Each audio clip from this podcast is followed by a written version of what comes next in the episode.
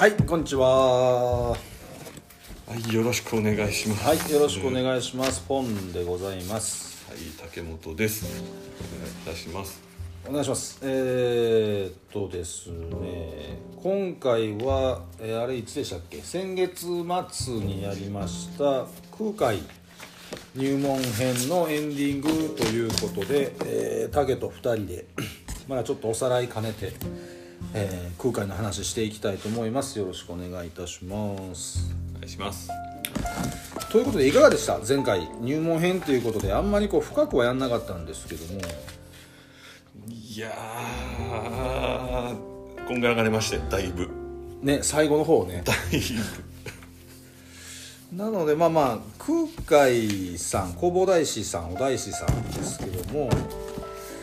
まあすごい人だっていうことはなんとなくみんな知ってるんだけども何がすごいんだっていうような話をちょっとまあ空海の唐に遣唐使として唐に向かう直前までの足跡をたどりながら、えーまあちょっとお話しさせていただいた感じなんですけども。そうだったんですね。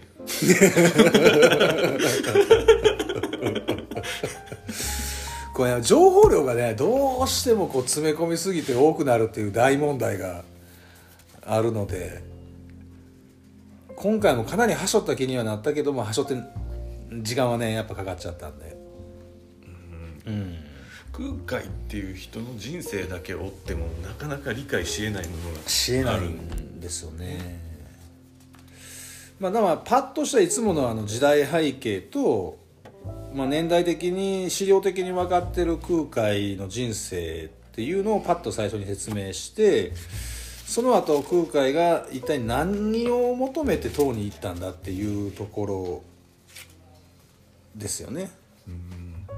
そうなんかそういう空海の心の動きみたいなところはまあ触れずに終わった感じですね、うん確かね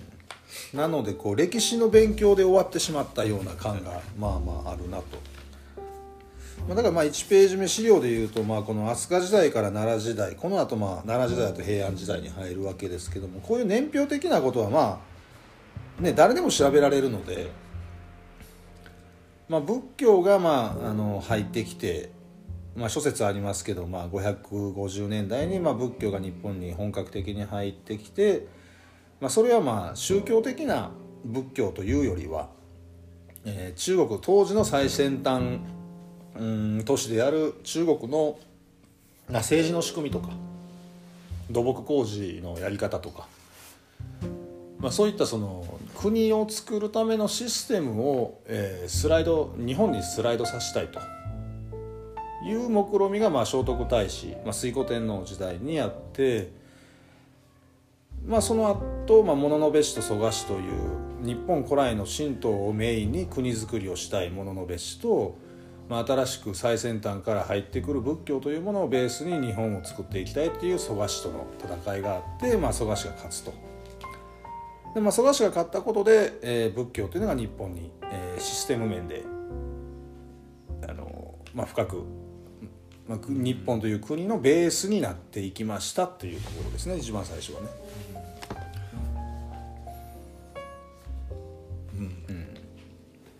仏教がその最先端科学みたいなのと近い位置にあったってこと？そうですね、まあ、総合的ないろんなその聖徳太子が定めた簡易12回もそうですし十七条の憲法もそうですし、まあ、ちょっと律令制度、まあ、官僚を作ってその国の、えーいろんなね今でいう省庁を作って国のシステムを構築していくというところにも使われてますし、まあ、あの米作らなければならないのでその川の氾濫を防ぐとか堤防の作り方とか、まあ、そういったものも、えー中国から持ってこられてるわけですよね。今にも生きてるようなすごい割と完成されたなんかシステムのような完成されたというか今でも全然日本でも使われてるようなうん。やつがこんな時代に入ってきたと、まあ仏教と同時に。そうですね。仏教として？仏教、まあまあ、この時の仏教という言葉は、まあ、総合学問的な仏教で、まあ、宗教っていうのは、まあ、その中に含まれてはいるけどもっていう意味合いで、まあ、宗教は仏教の一側面でしか過ぎないっていうような捉え方でいいと思うんですけどね。文化みたいな感じですか、うん、文化と文明どちらもみたいな、へうんえまあ、それをお手本にして、まあ、あの日本というのはあの国のスタイルを作り上げていきますと。まあ、これ世界中どこでもそうなんでしょうけどこのシステム国ってどうやったらきれいに収まるのっていうのはもう今でもそう現代でもそうですけど難しいんですよね。まあ、一応今は日本っていうのはまあ法というものに一番力を持たせてでまあ官僚というものに、えーその形を持たせてと可視化させてという仕組みなんですけれども、うん、まあ後のねもっと1,000年2,000年経って人類があればねまたこう今の時代を振り返ればここが甘いよねと。やっぱり腐敗って進むよねとかっていう話をしてるのかもしれないですけど。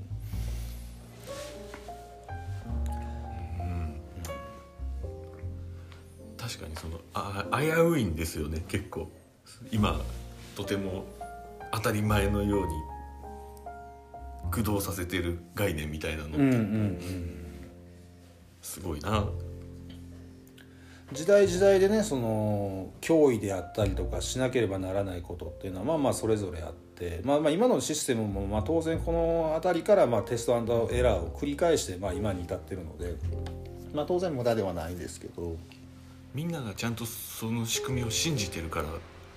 ようやく駆動してるって感じですもんね、そうですね。当たり前と思うのか、うん、それをさせるっていうのはすごい難しいですよねみんなに信じてもらう、共通認識として信じてもらうっていう行為が。そうなんですよ。だからもともと日本っていうのは天皇さんがあの天照大神の子孫であるということをえっと正当化の最大の、ね、大義名分としてきたわけで。仏教が来たところでねそうなんです言ってんのお前。でそうそうそうそ終わるだけの問題にもなりかねないなりかねない。なりかねない。特に民衆からするといや天皇さん天照大神神の子孫だからこの国を治めてたんでしょっていうことになりかねないことなのででそこにまた新しくその仏教というものをベースにする正当性を構築していかなければならない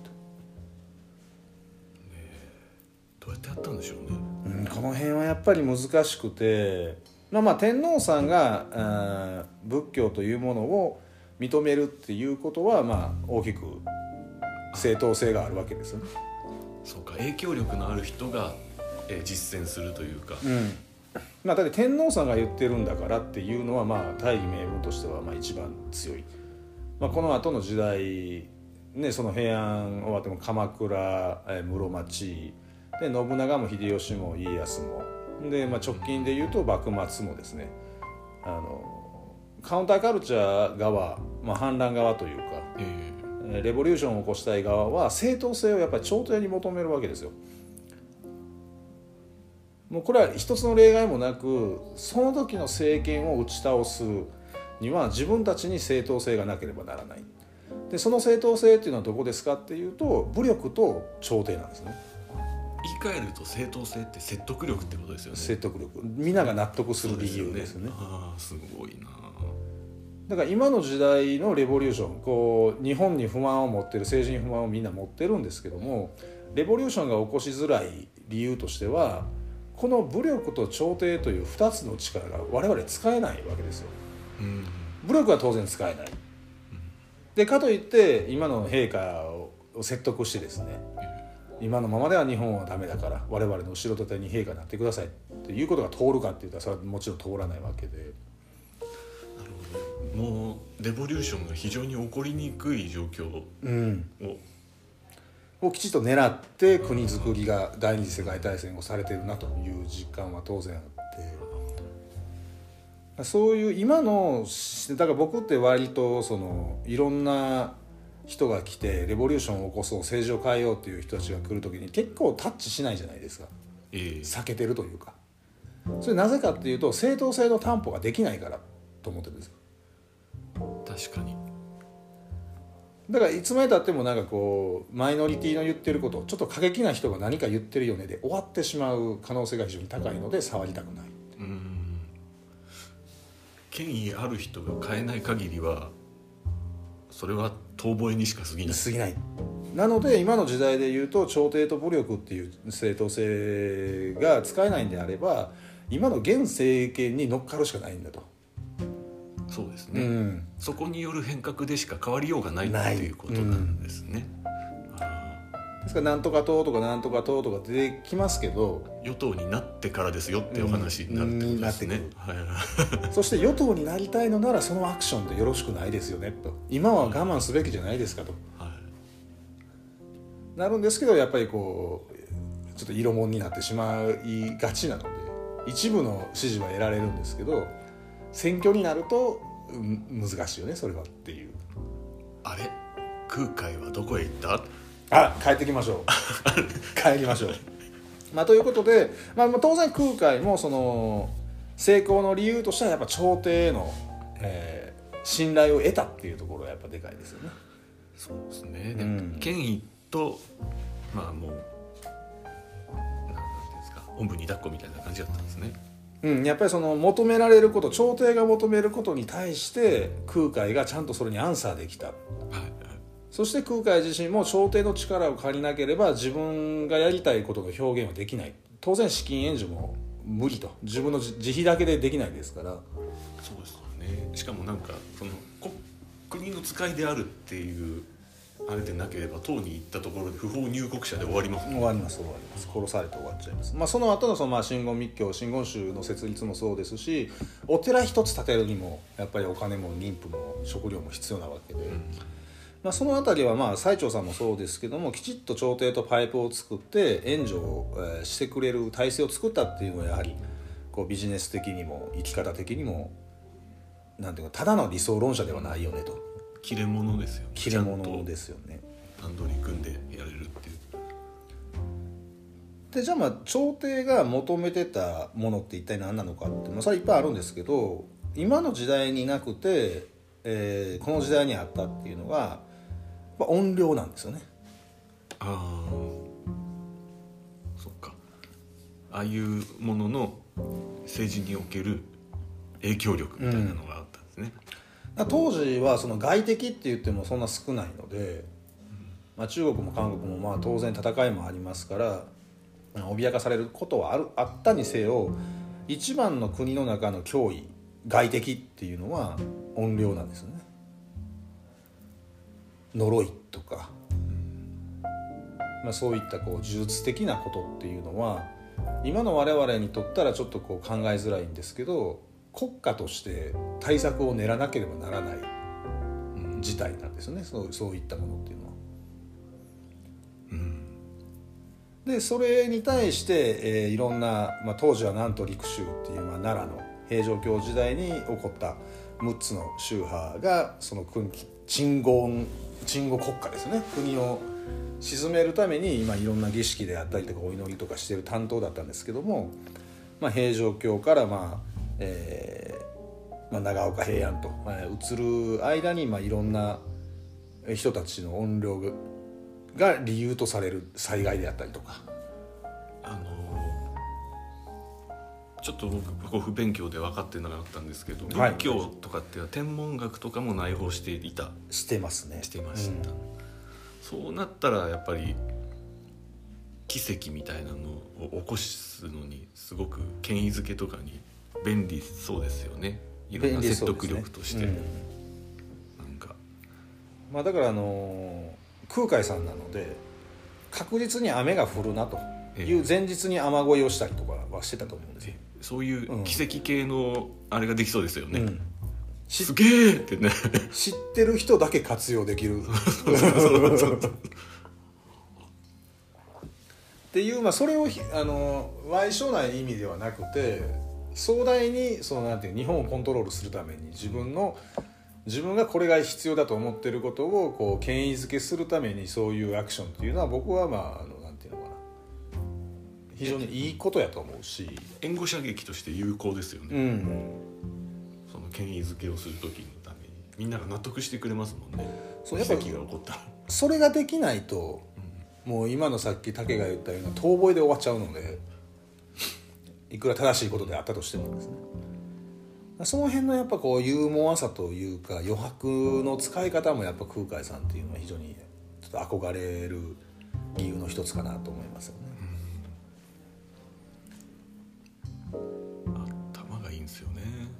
うん頭いいですね。まあそんなこんなその、まあ、朝廷が求めてた呪術とか呪いとか怨霊の類に対する防衛システムの構築っていうのがやっぱり空海の一つの成した偉業の一つではあると思うんですよね。うん。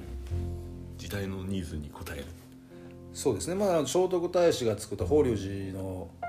え東大寺か。東大寺のあの大仏さんビルシャナ仏。あれはそのこの前回も言いましたけどパック3ですから。はい、はい、あの大仏さん何のためにあるのかって言ったら一つはその権威の象徴ではあると思うんですよ。あんな大きいものを作るだけの技術とお金を有してるっていうことでシンボル、ね。権威のシンボルとしてはあるんですけど、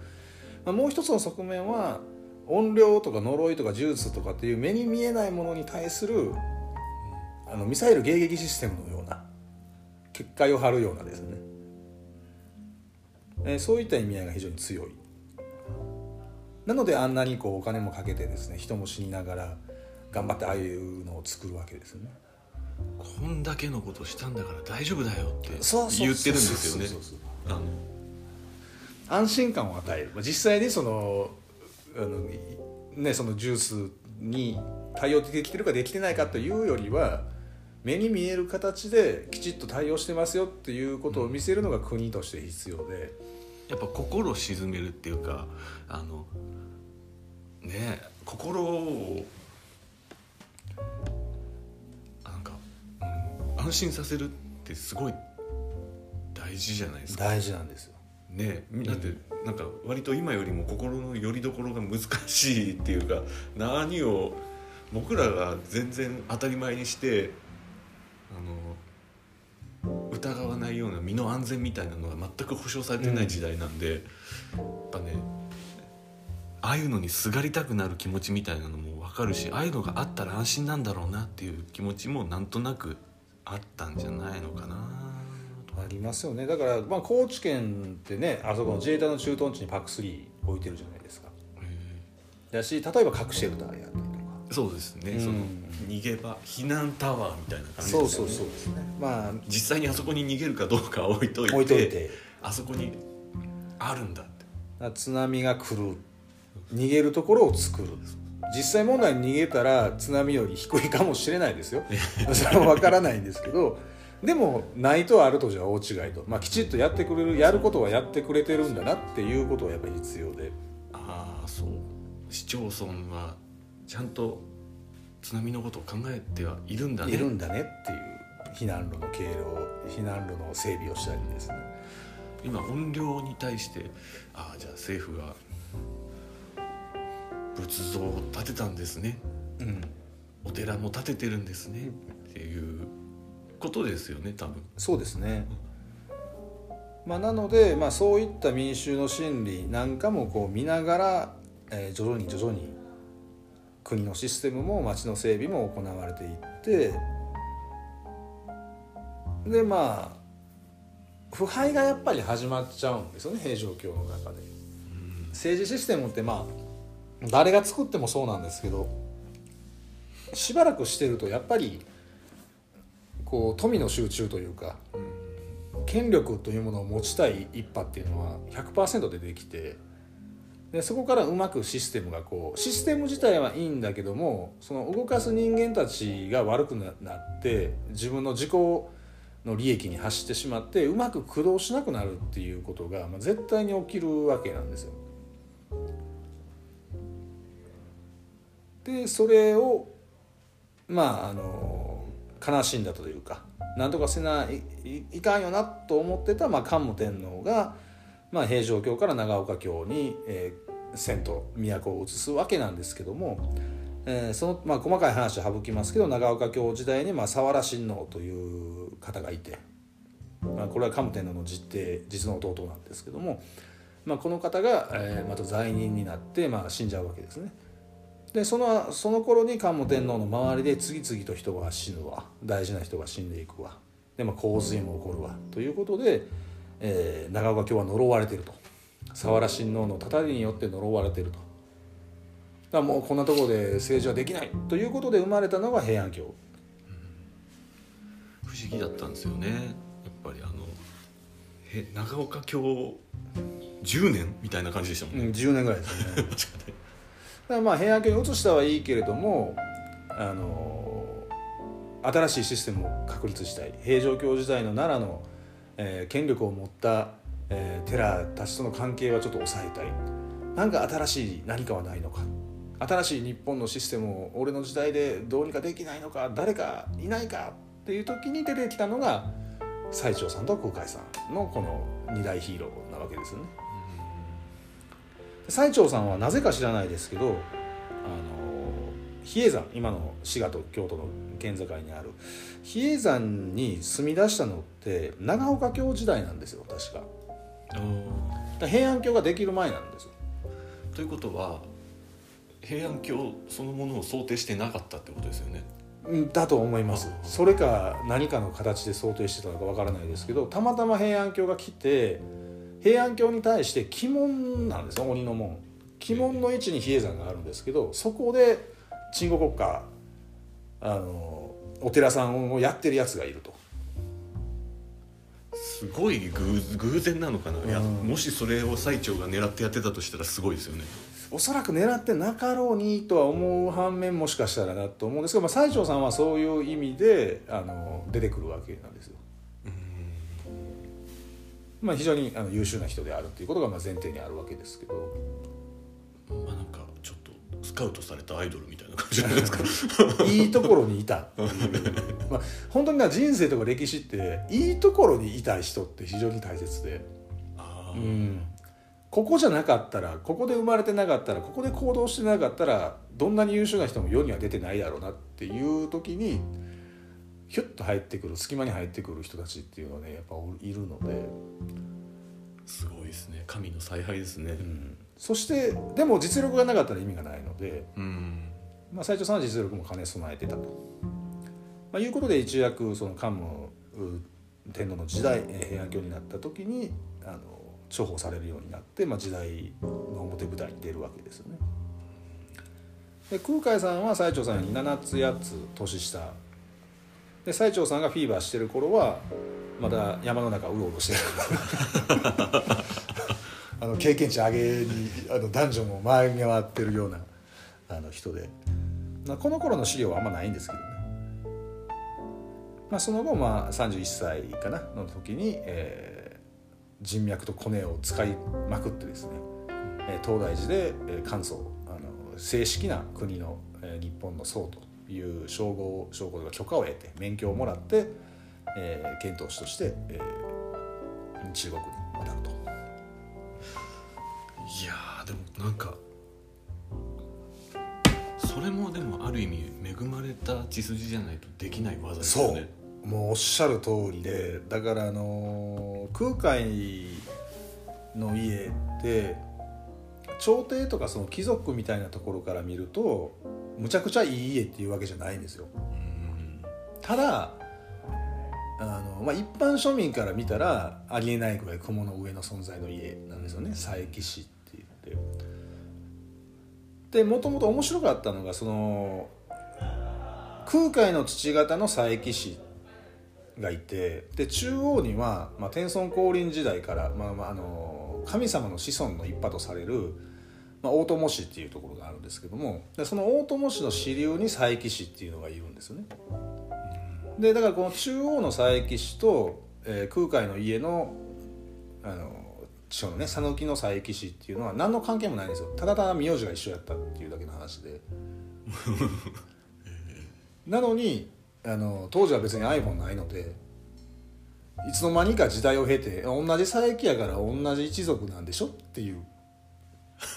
なんかぬるっと入ってぬるっと入ってでそれはもう空海のお父さんもそうですけど代々の佐伯氏がそういう運動をしてたはずなんですよ。ああそっか同化してしまおうみたいなそうそうそうそう。あの考えのもとに。要するにその自分たちの正当性の担保に当然なるので、でその時名字一緒じゃんって。一緒だから僕が田中角栄の親戚ですって言ってるようなもんですよ、うん。それはどっかでつながるかもねっていうやつで。でまあ資料とかもね少ないわけですから、あとは発言力の問題になっていくんでで、まあ、当時空海の時代はその中央にあ佐伯の今江道っていう方がいてまあこの方はあのその大友系のあちゃんとした中派。央佐伯の正統派の人で、まあ、かなり政治のあの分野でも非常に優秀な処世術の長けた方がいてまあそういった人脈。であとはお母さん空海のお母さんのお兄さんと言われてるあの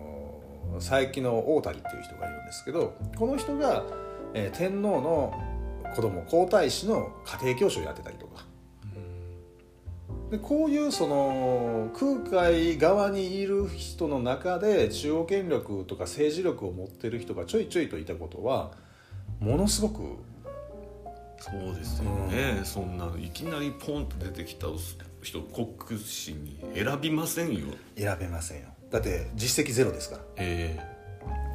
どっちかっていうと確かあの学歴でいうとちょっと落ちこぼれ気味だったんじゃないですか？えーとね、日本で唯一の大学には行ってるんですよ。あ。あ18の時かな、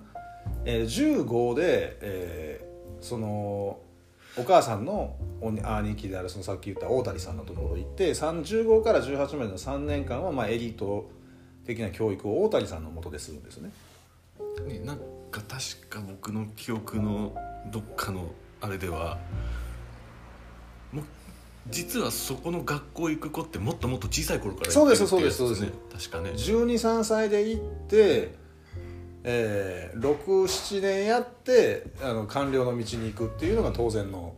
ちょっと遅れ気味やったんです、ね、遅れてたんです。そのそのまあ地方出身者だったからっていうことなんですけど。で途中でこいつやばいってなってあの早く入れなあかんでまあそういう時にも大谷さんとか今江道さんとかもまあ関係してたんでしょうけども特例で入ってるんですよね。3年遅れぐらいで。なんか太いな家が。家が太いな。ここがねやっぱり大きかったと思います。でまあ大学入ったはいいですけどもその大学ってこう仏教を学ぶところじゃないのであそうあ役人？役人です。ああの官僚育成大学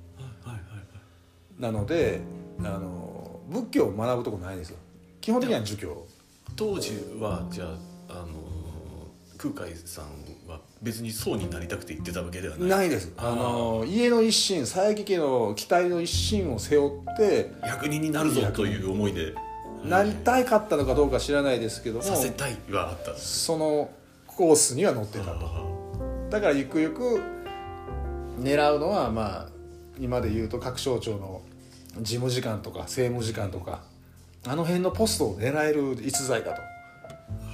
運が良ければあのなんとか省の大臣とかいけんじゃね？っていうような期待のされ方だったと思いますね。総理大臣にはなれないけれども血筋的に、うん。まあか官僚とかああいうレベルのところにはいける。いけるとそこのトップは十分狙える一材だということで、まあ、中央の大学に入るわけ。本人も、まあ、若い頃はなるつもりだったんではないでしょうか、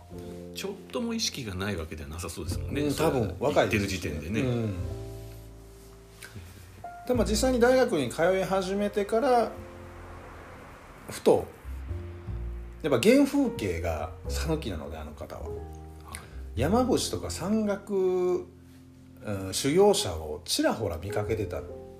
あと思うんですよ。でプラス瀬戸内なのであの遣唐使船とかあの瀬戸内通るわけですよね。うーん。絶対に。交易路ってことですね。そうです。あの波がないのでな今の難波から難波港からあの瀬戸内大阪湾から瀬戸内神戸の前通っていってあの下関海峡に入ってっていうようなルートなので割とその空海の小さい幼少期の原風景として瀬戸内になんかでっかい船が通っていってると。であれは大人になってから行くと、まあ、遣唐使とか遣隋使とかなんかこう、うん行く船だったんだなみたいなところがつながったりとか。であとはそのおお母さんである跡家の方が結構学者とかをとか有名な層を出してる家なので。えでその後もね結構あの甥っ子さんが第一弟子になったりとか親戚筋でねもうすでに僧として大成してる人とかあの空海の弟子になる人とかが多い家系なので。だからまあ原風景空海の見た景色というものがかなり幼少期に見た景色がその後の大学入ってから人生って何だろう？みたいな誰もが行き着く今の時代であれば誰もが考えちゃう疑問が出た時に原風景がすごく影響はしたんではなかろうかなと。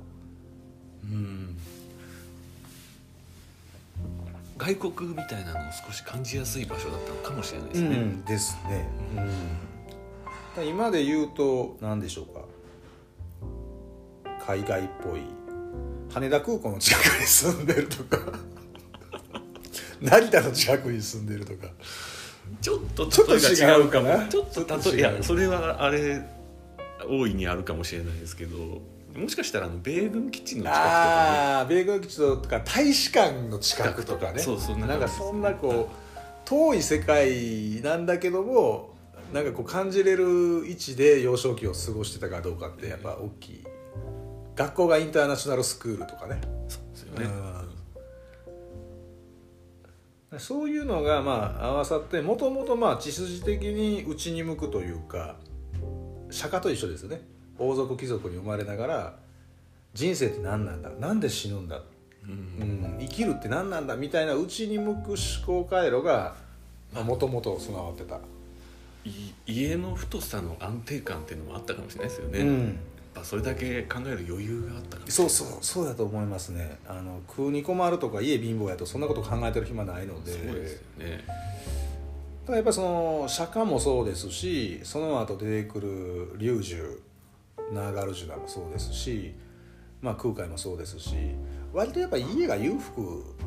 いいとこの出で、まあ、むちゃくちゃ金持ちかどうかは置いといても食うに困らない幼少期であったっていうのは割となんか共通してるなっていうなんかいかに思考する時間を人生の中に取れてるかうん。みたいなところですかね、時間があるとやっぱいろいろ考えるので。で、まあ、我々凡人はですね、まあ、食うに困ることも当然あるから生産活動をしていかなきゃならないと。で田舎に来るとまあ思考する時間っていうのは増えるんですけどもやっぱちょっとまあ深みに入っていくのが難しくて。うん。せいぜい「そうだろうミスターマイセルフ」ぐらいで終わっちゃうじゃないですか。よ40代以降のこのをミス言わせるぐらいで終わっちゃうんですけど、まあ、その先に生きるやっぱりこう経済的な安定っていうのはまあまああっただろうなと思いますよね。うん、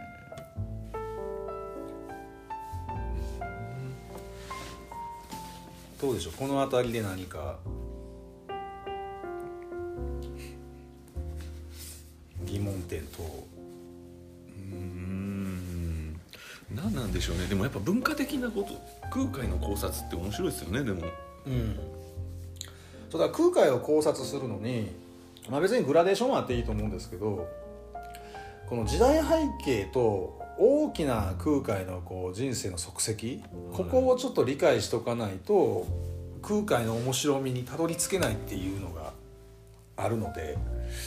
まあまあ前回、まあ、今回話したのはやっぱりまあそういう時代背景とバッとした人生の足跡だけ、ねまあ、どうしても説明しなきゃならないと。なんかインターナショナルスクールあごめんなさい話がね戻っちゃうかもしいれないですけど戻りましょあの話がなんとなく腑に落ちたのが、空海が語学の達人だったってところかなっていう、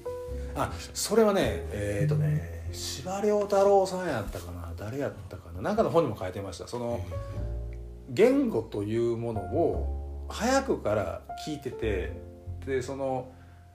京都と結びつきの強い家ではあったんですけど、当時の讃岐だけじゃないけどそのまだ文化水準低いんですよ。例えばあの縦穴式住居に毛が生えたような家に庶民が住んでて、えー、ああうんそうですね。なんかもう。そう。うんうん。お寺とかそのそこの地主さんとかはまあ木造の建築の家に住んでたでしょうけど一般庶民って穴掘ってその上にこう支えあって、なんかわらかぶせてかぶせて。みたいなぐらいのところだったのでどうもねあの今でもそうですけど方言がやっぱきつい。うんで方言がきつい中で京都ともあの対応できて大谷さんとかが来たりとかあったりするのでだから標準語と当時ので当自分が住んでたところの方言とどちらも触ってるのですでにバイリンガルってことうんですすでに言語の聞き取る能力が幼少期から意識せずにあの培われてた可能性っていうのを誰かが指摘しててそれはあの今でも東京生まれの東京育ちの人が聞く我々四国の方言ってそれ分かんないじゃないですか。えー、えで我々は普段四国にいて四国方言聞きながらテレビとかネットで標準語も当然聞くのでどちらも聞き取ることができるっていうのはこれは後々の、まあ、漢語中国語もそうですしサンスクリット語とかパーリ語とかっていうインドの言語のえ聞き取ったり理解するのに非常に役に立ってたんじゃなかろうかっていう話が。知らない間に筋トレしてたってことですね。そうです。ん。だからそういう単に天才とか、まあ、天才は天才だったんでしょうけどもやっぱ幼少期のえあの脳のうん。作り方っていうのは多分影響してるだろうなと。環境要因によるところが結構大きいっていう、だからそうなるとやっぱ現代でも小さい、まあ、子供のうちからいろんなものに触れさせるっていうのはどこで才能の開花につながるかは分からんよねそうですね、うん。その当時は別に意識してなかったとしても荒屋敷に溜まっていくわけですね。溜まっていくわけです。ほど。ということで一旦ちょっと切って私おトイレ行ってきます。